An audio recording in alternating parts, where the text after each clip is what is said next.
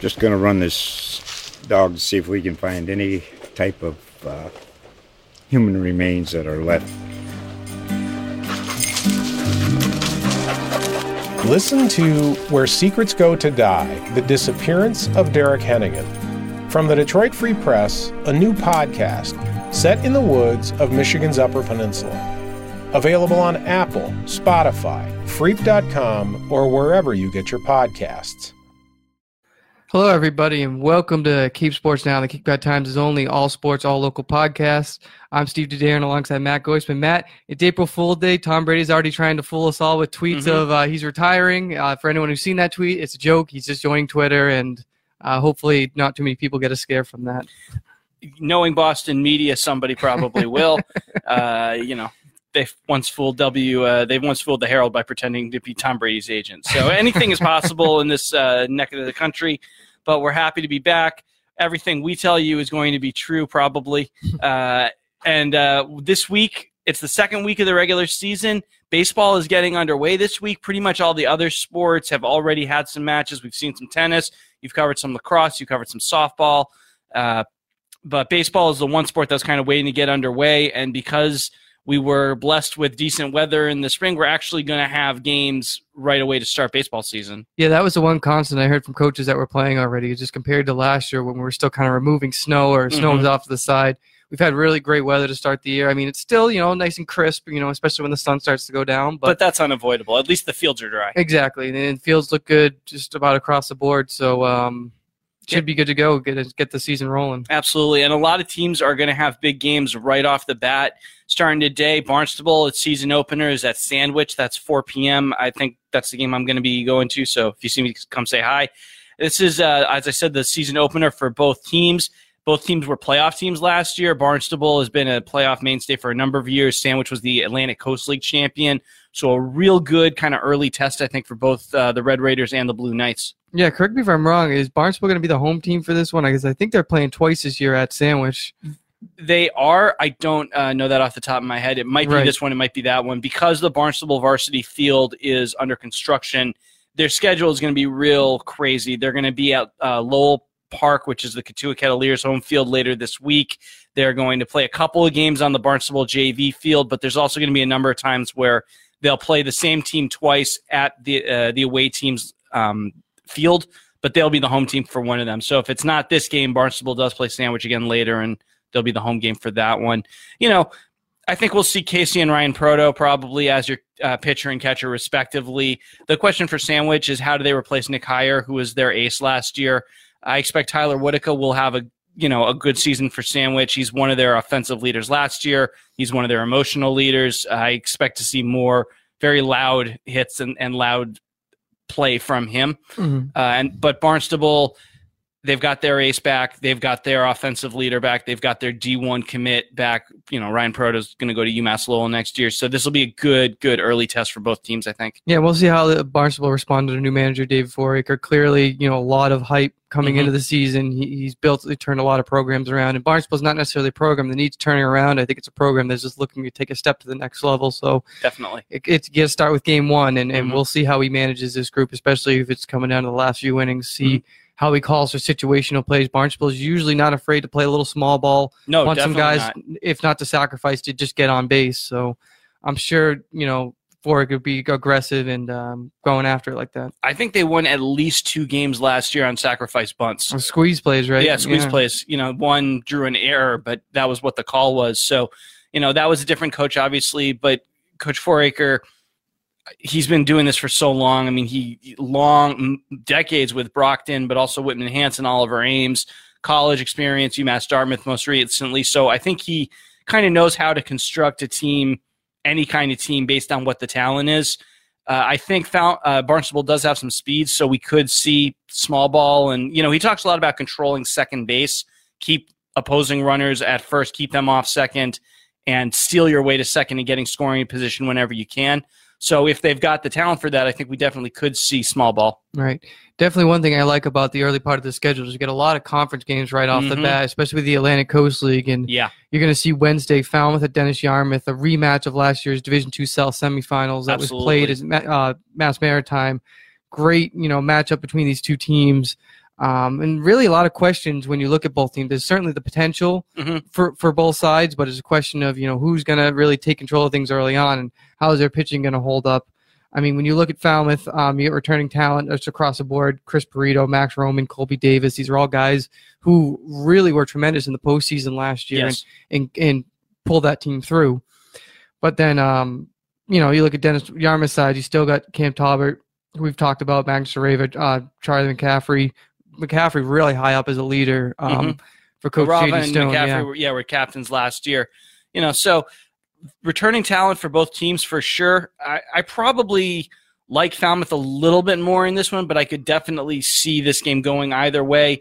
Got to remember in the Atlantic Coast League last year, there were three teams that tied for third, uh, second with a four and four record. Mhm. Falmouth was among them, and then DY at three and five in the league was last. But that's one game, so you know you take this game right now. That's a huge first step towards winning what might be the last Atlantic Coast League baseball uh, title. Right.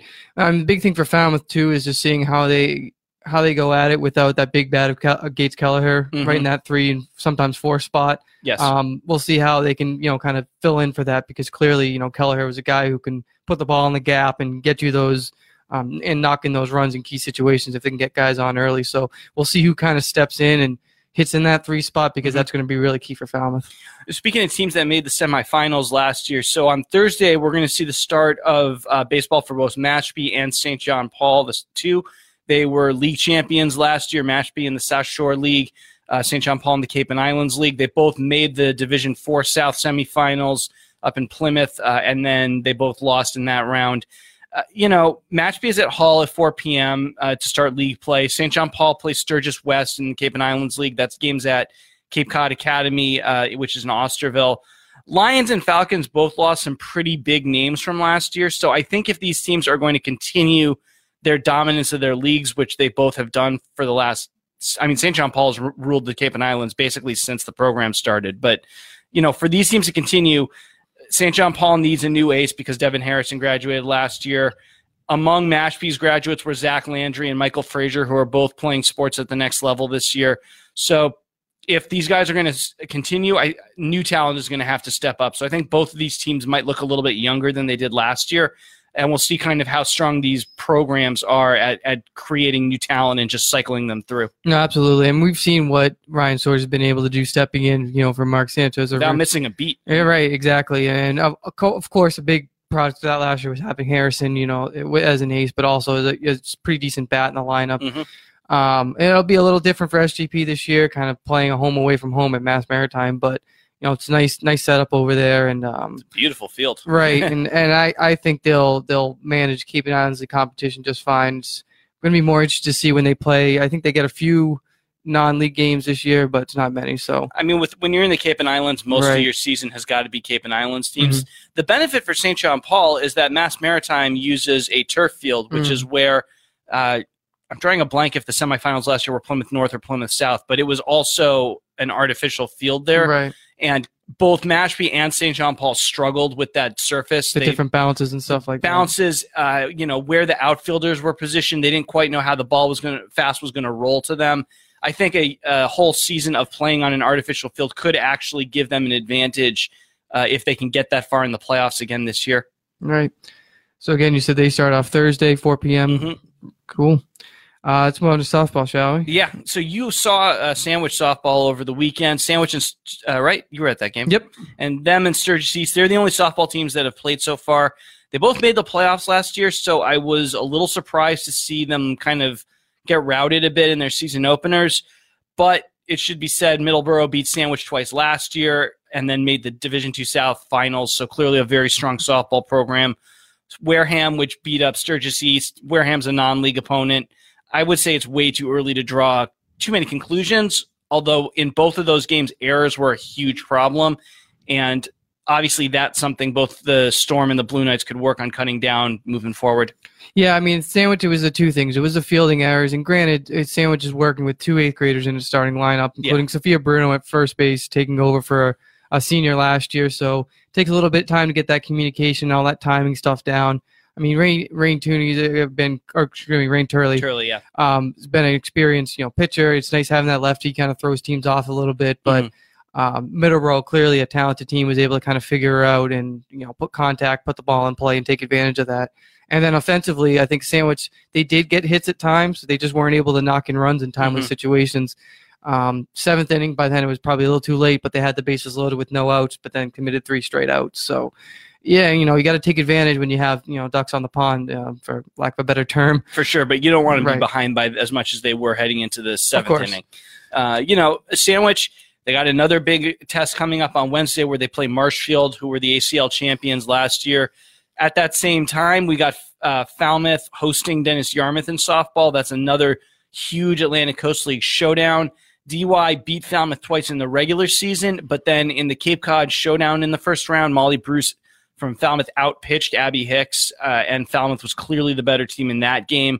I would expect both of those two to pitch in this one as well. Falmouth does play today, but softball pitchers don't need quite the same amount of recovery time as baseball pitchers do. I I don't know why that is. I'm not sure if it's just the pitching motion is less like fatiguing on an arm, yeah. but they're playing a non-league opponent uh, first, and I don't expect either Bruce will pitch both games or they'll save her for next tomorrow. Uh, for I'm sorry for Wednesday because the Wednesday game is the one that really matters. Right, and you know with softball you get to see a little bit of Dennis Yarmouth play up and Bourne. You know mm-hmm. when you look at this team versus you know the last couple of years, what what did you just get from initial impressions well, of the Hicks, squad? Hicks looked really confident. I mean, you know she looked very com- comfortable in the circle. She threw strikes.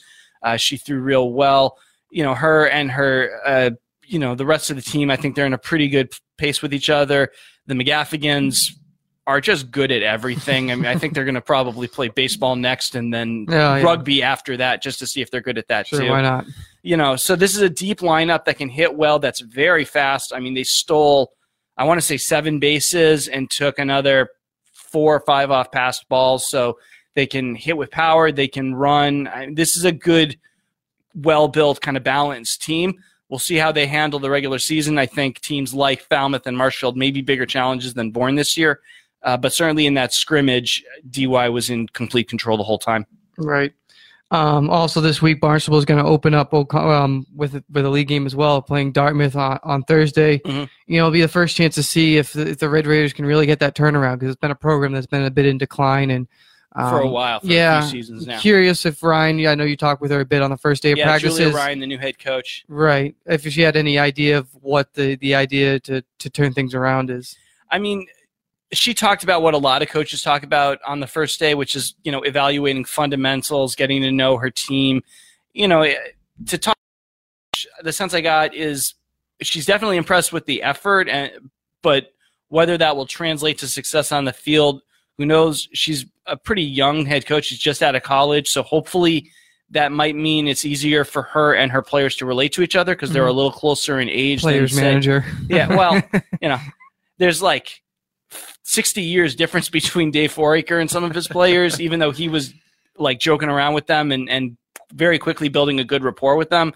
Julia Ryan, there's like eight or 10 years tops. So mm-hmm. maybe that, that has an effect. But again, I, Barnstable has been just kind of the also ran in the old Colony League in softball, so it's going to be a big step up if they can start winning some league games. Uh, and then, kind of also with softball, we got Monomoy. They are probably, uh, yeah, they're the favorites to win the Cape and Islands League again, at least in my book. Nantucket is always a challenge, but uh, I don't know how you pick against Molly Charest.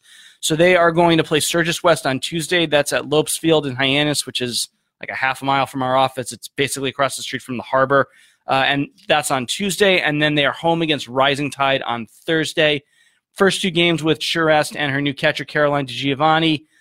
Sam Barr is going to Simmons next year. I expect good stuff out of her, too. So I don't know if these are going to be the two toughest league games they're going to play, but they're going to be their first two. And obviously, you want to get off on the right foot. Right. And these teams, and the big thing with softball too is you know Monomoy is very familiar with this field. They play there multiple times throughout oh, the yeah. year, playing the Sturgises and mm-hmm. a couple other schools. So I mean, she's well familiar with playing on the field, the footing, all that stuff. So, mm-hmm. and she usually pitches really well there. So, yeah, Lopes Field is a real. It's a very compact field. There's mm-hmm. very little foul territory.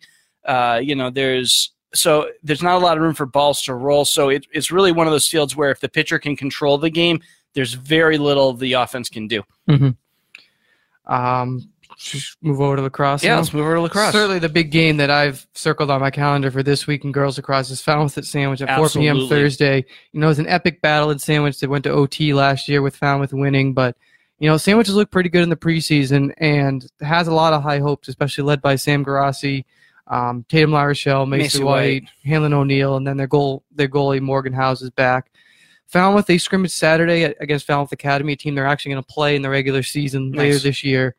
Um, and from what I've heard, because I wasn't there, but uh, you know, talking with Falmouth Academy's coach, you know, Falmouth might have been holding a few players back, but the matchup was pretty even. Apparently, Falmouth Academy really held its own, and I, I guess it was winning at times. So um, maybe that's not the greatest news if you're Falmouth, Yeah. but at the same time, you know, you still have Quinn O'Rourke, a player we're really interested to see play her senior year, over 80 goals last year. What's really interesting about her play, she's really good at um, not only the isolations, but earning those free position shots Mhm. because I think unguarded, she's unstoppable. She's able to get those fakes, get the goalie moving one way, and then shooting the other. And in, in girls lacrosse, that's a huge thing is earning those free position shots and then taking advantage of those. And Definitely. she doesn't miss a lot of those shots. She gets a Mhm. free position shots. I say 75, 80% of the time she's going to score. Or Falmouth is at least going to get a goal off from a rebound or something Mhm. like that. So um, that means Sandwich is really going to have to be all over her, not giving her that time of sp- time and space, right. making somebody else take those shots. And then also Sandwich is going to have to attack Falmouth's young defense. They got a new goaltender in there. They're going to have some some other players that are going to be kind of pushing up and helping. Lindsey Balsman's good in the midfield, but I think she's going to be trying to mark some of Sandwich's other attack attack players. So um, I think Sandwich should be able to win this one. It would certainly make a good statement early on in the year that hey, I think we're the team to beat in the Atlantic Coast League, but Mhm.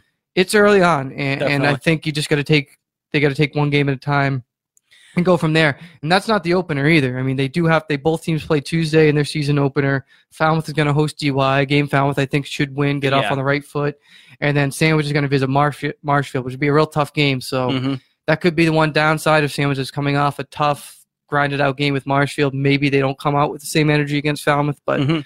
Certainly they're going to have to bring it this week because really no easy games when you play in that league. Definitely. And then the last team in the ACL, Nauset, so they start off their Tuesday, that's at Plymouth South, and then they host Marshfield in another ACL showdown, that's on Thursday.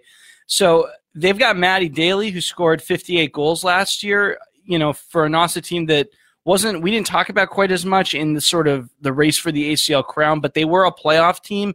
They are definitely a team that's been very competitive in uh, girls lacrosse for the last few years, kind of more so than in uh, field hockey, uh, even though it's pretty similar rosters.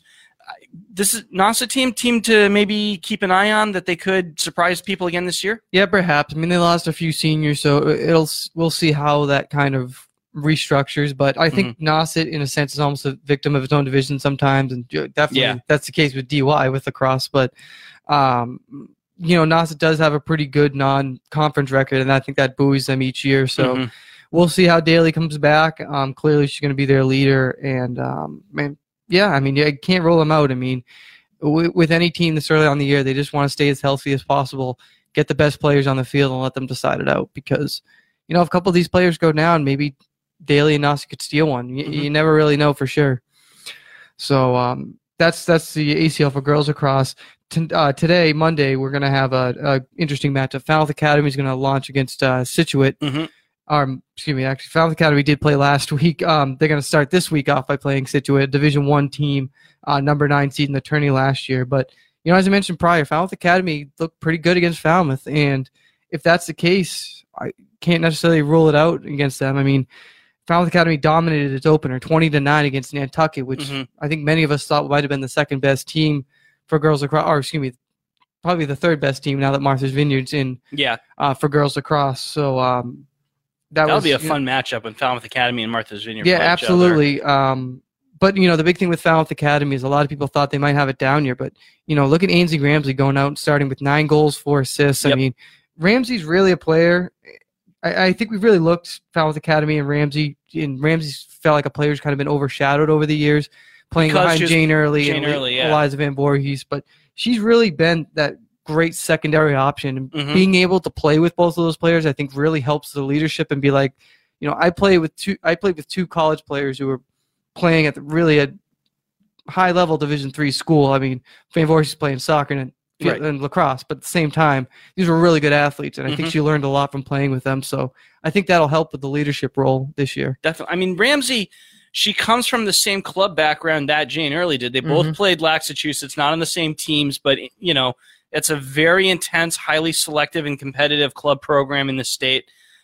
In you know, Ramsey is a really, really good player, and yes, she got overshadowed a little bit because Jane Early scored the second most goals in like nat in state history and was I think finished in the top 10 or maybe even top 5 nationally. So yeah, obviously we're going to talk a lot about her. Ramsey was uh, really good last year. She hit uh, at least one major milestone last year. This is her team to take as far as she can and I definitely think she has the talent to do it. Right. And a couple other players have been coming up around her. Maria Medeiros had 4 mm-hmm. goals in, on the win against Nantucket. And then eighth grader Ava Russell scored nine seconds into the game for her first varsity goal. What a way to start. There you go. way to start your varsity career. But uh, she ended up with three goals in that game. So there's certainly complementary talent around Ramsey. So mm-hmm. look out for the Mariners because, again, I mean, I still think it's it's their league in a sense. And again, yeah, with Addie Haven and Martha's Vineyard, it's going to be very interesting to see when these two teams play each other. But mm-hmm you know, when that game happens, it'll happen. But for the time being, I'm really interested to see how Falmouth Academy does against a Division One tournament team like Scituate. You know, these kind of South Coast teams seem to dominate in lacrosse, so it'll certainly be a good test to see where they stack up. Mm-hmm. Over in on boys lacrosse now, we've been talking a lot about the ACL just because I mean it's four Cape teams and it's for the bigger schools on the Cape. We got another one. We got Sandwich Falmouth on Thursday. Uh, this time the boys are going to be the host team. The Falmouth boys are going to be the host team. New scoreboard for the Clippers, but another big game they don't want to give away. Yeah, it's nice you said. I mean, you mentioned the scoreboard. You know, it's just interesting. In past years, you'd have the manual timekeeper and uh, flip scoreboard. It's a little bit nicer now. They got a new scoreboard up mm-hmm. in that uh, field out in the front over there. But anyway, on the on the game side, um, Sandwich kind of got dealt some bad news uh, in the preseason. Tim Ladner's down with a knee injury. Ooh, Ladner's their face-off guy. huge loss. And you know, looking at last week with Sandwich Open, they lost they lost thirteen to five to Norwell, which is you know very solid team. They were in the Division Three South Finals last year, mm-hmm. but clearly not having their face-off guy was a huge detriment to this squad. Um, when you look at Sandwich, you know they do have a couple solid attackmen and C.J. Wiper and Charlie Chapman, guys we talked about in football mm-hmm. a lot. Um, Carson Schemenauer, who's coming off a great hockey season yeah. as a goaltender, he's starting in goal for them, so he's still kind of getting used to the game a little bit. But I think the momentum of his winner should carry over because he was a huge reason Sandwich right. did as well as it did. But I think the problem with Sandwich is without kind of that really solid face-off guy, they're trying to readjust now and you know defending more often off the draw than not. So. Yeah. Um, I think that'll be a little downside coming off a Falmouth team that again within last year's Division Two South final, has a ton of talent coming back. Um, with Colin Almeida, Liam Enigus, who are both big in Falmouth season mm-hmm. opener against Bishop Stang on Thursday at 12-10, come from behind win. So um, clearly those guys playing well in the clutch situations and getting Falmouth off on the right foot. Um, Jack Hamilton was tested in goal, but he made quite a bit of saves, and um, it's a good sign, I think, for Falmouth moving forward that you know he's stepping up and he's going to really take that number one goalie position and not let it go. So I, I think Falmouth should be able to get the win in this one, especially if Ladner's not back. Uh, but it'll be a physical contest. I mean, both these teams have a little leftover stuff from hockey. I think some not necessarily scores to be settled, but you know, definitely uh, someone gets hit, they want to stick up for their teammates. So we'll uh, we'll we'll see how that plays out uh, on Thursday. But again, both teams are going to play Tuesday. Um, so Sandwich is going to host Marshfield. That's going to be a real physical game as always. Mm-hmm and then Falmouth is going to visit DY a, a, game again. It should should be able to win, but um, you know we'll go from there. And like I said, it's nice to see all these uh, league games happening early on. Sure. Uh, meanwhile, Barnstable they got a couple. They got three games this week. So you know, Chris Whitten's squad not wasting any time.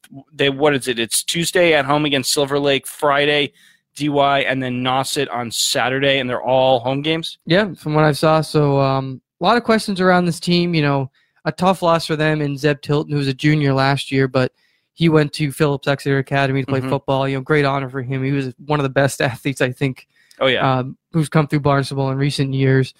Um, you know, and, and, there's some holes on this team. Ryan Welsh and Spencer Jones were the leaders last year, and it kind of opens the door for a lot of players. Some of these guys who played hockey, guys like mm-hmm. Will Martone should mix up front. Guys like uh, Nolan Arescu, Aiden O'Neill, Tim Story, another hockey player and Dylan Jones. Um, sophomore Jack Meadams and freshman, or excuse me, yeah, Jack Needham and Michael Bridges split time in goal last year. They're one year older, so we'll kind of see who gets to start there. But definitely a lot of questions again with this team. They only won five games last year, missed the tournament for just a second time under mm-hmm.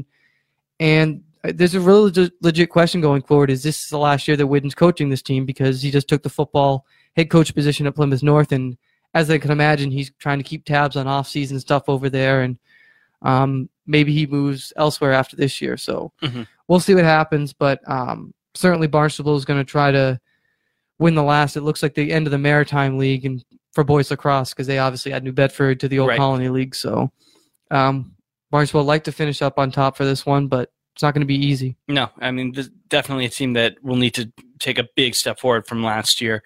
Uh, meanwhile, uh, Bourne they are going to they're going to have their nearby neighbor Upper Cape. Uh, that's at 3:30 p.m. today, and then Mashpee on Friday. Bourne and Upper Cape very close to each other geographically, but I predict if you're actually trying to drive from one to the other, leave a lot of time because the construction around the bridge is brutal. Um, I was at Bourne for that DY softball scrimmage, and just getting back to Route Six was really really tough. Yeah, so, leave early if yeah. so give yourself you know 30 minutes 45 minutes even if you're only driving like one mile. Uh, but i mean Bourne they have a ton of the kids back from the hockey season who you know are probably feeling pretty good after that. You've got max s christian mulkern you know you still have joe demonda calling uh, so Bourne looking very solid this year i think. Yeah on the defensive end joe demonda is definitely going to lead the way. Guys like colin crowley logan hawks um, definitely be counted on to slow down opponents. You know, I, I think Bourne should be able to get two wins here, get the season off on the right foot, and mm-hmm. I really don't see a lot of obstacles for this team this year. They're going to play Hull. It'll be interesting again as we talked last week when they played Nauset twice, but I think Bourne should be the better team in, in both those matchups, and very likely can earn a number one, if not a number two seed but certainly it's going to be competition there. Nantucket, a team I got to see Saturday, looked really strong. Mm-hmm. Similarly, you know, a lot of scorers are back this year for Nantucket. You got Ty Harnesfager, yep. Spencer West, um, you know, all those guys. You got goaltender, um, get your goaltender back, and then the defense is physical. A lot of like a lot of carryover from hockey, like kind of like Bourne. So um, we'll see how these teams how they pan out in postseason success. Mm-hmm. The unfortunate part is it seems like as every year you usually run into Co- Cohasset or Norwell. Yeah. and that seems to put a damper on things. So, you know, you can only control what you can control right now, but I, I expect big things out of both of those squads. For sure. Want to wrap it up with tennis and a little bit of golf? Yeah, absolutely. Um, definitely similar storylines when you look at in the teams teams that we didn't even really get to last week was – Falmouth boys tennis and then Nauset girls tennis. Yeah. Both of those teams were undefeated in the regular season last year. Mm-hmm. Falmouth really a lot of holes in this team yeah. from last year, especially with your number one player Brian Estes gone. Great career at Falmouth. Um, but then you also had Ben Helfrich, who didn't lose a set, I believe, in the regular season at third singles, mm-hmm. was really dominant there. Those seniors are gone, and then you also lost your senior doubles team of Luke Knox and Wes Garland. That's a lot of holes to replace. I mean, Absolutely. that's three points right there that were pretty pretty much guaranteed, at least during the regular season. And then Matt Peace, if I'm saying that correctly, yeah. uh, is a sophomore. He'll likely fill in, I think, at the top spot. Should mm-hmm. be his his to lose. While uh, Max Carter, who played second doubles, those two are the only returning starters from last year's team. So certainly have to be new guys kind of stepping up and, and filling that role there. Definitely. With the Nauset girls, also went undefeated. Uh, you know, and then they had kind of a, a, much shorter run through the postseason than I think they were expecting. They lost Bevan Burns and Caroline Donahue. Those are big losses, but they do get back a bunch of all stars. Gabby Dodoli, Kelly Carlin, Sophia Calderon, Reagan Meehan, Akina Rank. They should all be back this year. So I think the lineup will shuffle a little bit, but I think that first round loss, despite being the number one seed in Division Two South last year, will definitely be some motivation for them you know, we could get that kind of Martha's Vineyard Nauset matchup this postseason that we kind of wanted last year, but we obviously didn't wind up getting. Uh, but I think those two teams are probably going to jockey for two of the top seeds. Uh, sorry, go ahead. Yeah, I was going to say we did get to see some tennis action last week. You were yeah. at Martha's Vineyard season opener. They look strong as ever, pretty much. Yeah, they. I mean, you know, Martha's Vineyard, this is their first year in the Cape and Islands League. That's a much bigger conference than the one they were in last year, which means they're playing 16 games. 14 of them are going to be against Cape and Islands League teams, and then the other two are Barnstable. So they're not playing Sharon. They're not playing some of the really good off Cape competition that they've tried to get a few matches in in years past. I re- I mean Sturgis West is probably going to be pretty good this year. They they won also their opener, but I don't see Martha's Vineyard losing. I honestly don't think they're going to lose any league games. So at worst, they're going to go 14 and two. I think there's a better than 50% chance they're going to go 16 and 0, and it's going to be them probably as the number one seed in Division Two. We'll see how then they handle the postseason, but I don't see Kelly uh, Claren losing it all at one singles. I don't see Victoria Scott losing it all at two singles. I really don't even know if anybody can beat Hannah Rabaska, who is a really solid third singles player and looked much more comfortable from last year to, to this year. And then your doubles teams, you know, nothing is going to replace what they lost in Lizzie Williamson uh, and Kat Roberts, but Cheska Quinlan Potter and Molly Pogue looked very solid at one uh, doubles, and then Alex Rigo, she's got some varsity experience at two doubles, so that should help anchor Tessa Hammond, who's the newcomer to the team. But when six of your seven are back from the state championship team, you're in pretty solid shape. Right. What did you think? I think is it Victoria Scott's father, I think, coaching the team now. Yeah. What did you just think of? I know you interviewed both of them, but just seeing that you mentioned Scott looked a little more comfortable. You know, what what did you see of uh, Coach Scott and his um, just handling of the team and stuff like that? I mean, I, I think Coach Scott knows that he's sort of he's got a team that that can not can run itself, but it, it's definitely all these kids kind of know what varsity tennis is. Most of them have been playing since they were little kids through Vineyard. It was youth tennis at the time. Now it's Vineyard Family Tennis, which he is the executive director of. So he knows these this whole roster very very well. Obviously, Victoria is his daughter, uh, so he knows, and and most of them, you know, he knows where they're gonna where they should play in tennis, most teams will do what are called ladder matches or ladder challenges, where if you can win your matches in practice, you take the varsity spot. So it's not like there are talented kids waiting in the wings. The best kids generally win out in practice and then they get to start. So, you know, if somebody can step up and beat these guys, any of these players, we might see some changeover in the starting lineup. But I'm pretty sure he's got the best seven players playing for him. And when you're coaching in varsity tennis, you can't really talk to your players during matches anyway, except in During little breaks, breaks or changeovers. Yeah. Yeah. So it's not like he's got to make substitutions on the fly or anything like that mm-hmm. anyway. Right. Um, but yeah, definitely be interesting in, in looking at the boys' side. I think it would be a little bit more competitive this year mm-hmm. with Sturgis West and Sturgis East breaking. I think West got off to a pretty strong start. Yeah, almost everybody from last year was a West kid. I right. know Wellpley's the only one who goes to East. So pretty much that whole team is is back, and I think it's going to be them or Martha's Vineyard competing on the boys' side for the league title as well. Yeah, SJP's got usually a pretty good team too. You have um, the the latter half of the Twins. You had uh, JP. Um, oh, why am I blanking on his last name all of a sudden?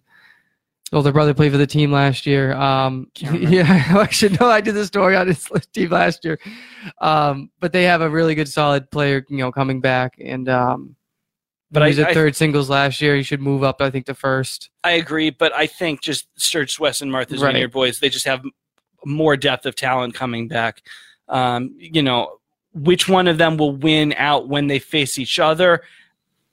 Who knows? But um, you know, I just think if you look at who Martha's Vineyard have coming back, which is six of the seven kids who started in the quarterfinals last year against Old Rochester, that's a lot of varsity experience coming back for the uh, Vineyarders. But, by the way, Resendez, the, his older brother graduated. JP Resendez was the third gotcha. singles. He's a sophomore, should move up and play really well in singles this year. So maybe they can, you know, take a point there. But right. I don't know if St. John Paul can win three of the five spots when they play Martha's Vineyard or maybe even Sturgis West. Right. So, and then uh, to wrap up real quickly, uh, girls golf match is very interesting. On Tuesday at 4 p.m., we have Nauset at Barnstable. These two teams were best collectively, mm-hmm. I think, on the Cape last year, and there's only so many schools that have girls golf. Yep. Barnstable was 12 and 2 last year. Nauset was 11 and 3, and they split during the regular season in, in head-to-head matchups. But mm-hmm. both sides lost a lot of talent with Barnstable, Megan Wiggins, and then uh, Nauset's player Tori Sky. I think that's going to be a huge loss, you know, for both of them.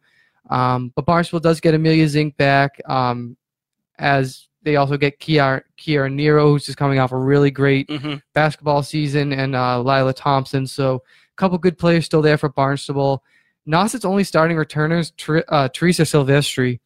Uh, and this is a team that graduated seven seniors, including uh, Helen Gainey, Corinne Monger, Ray Gainey, and Michelle uh, Pecorano. So, I mean, these were all starting players last year. Mm-hmm. So it'll be really interesting to see how Nauset kind of reorganize and put together a, a, a, decent season because they were really good last year. Yeah, I remember talking to their coaches uh, for for a story on them last year, and that was really kind of a surprise for that program that they had been building towards that season for a few years.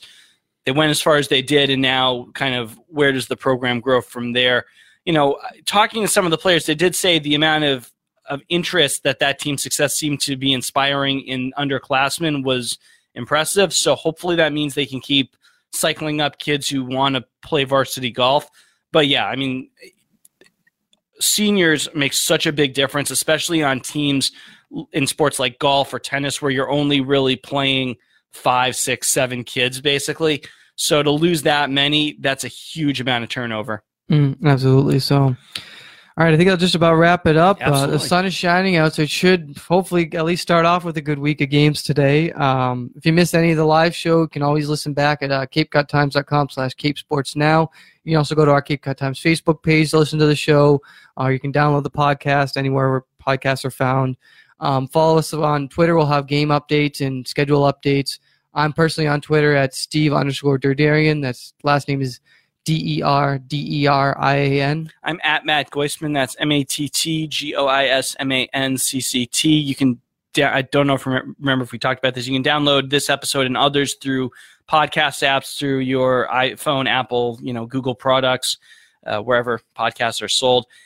Thanks a lot for watching. Happy April Fool's Day, and we'll see you again next week. Just going to run this dog to see if we can find any type of uh, human remains that are left. Listen to Where Secrets Go to Die The Disappearance of Derek Hennigan. From the Detroit Free Press, a new podcast set in the woods of Michigan's Upper Peninsula. Available on Apple, Spotify, Freep.com, or wherever you get your podcasts.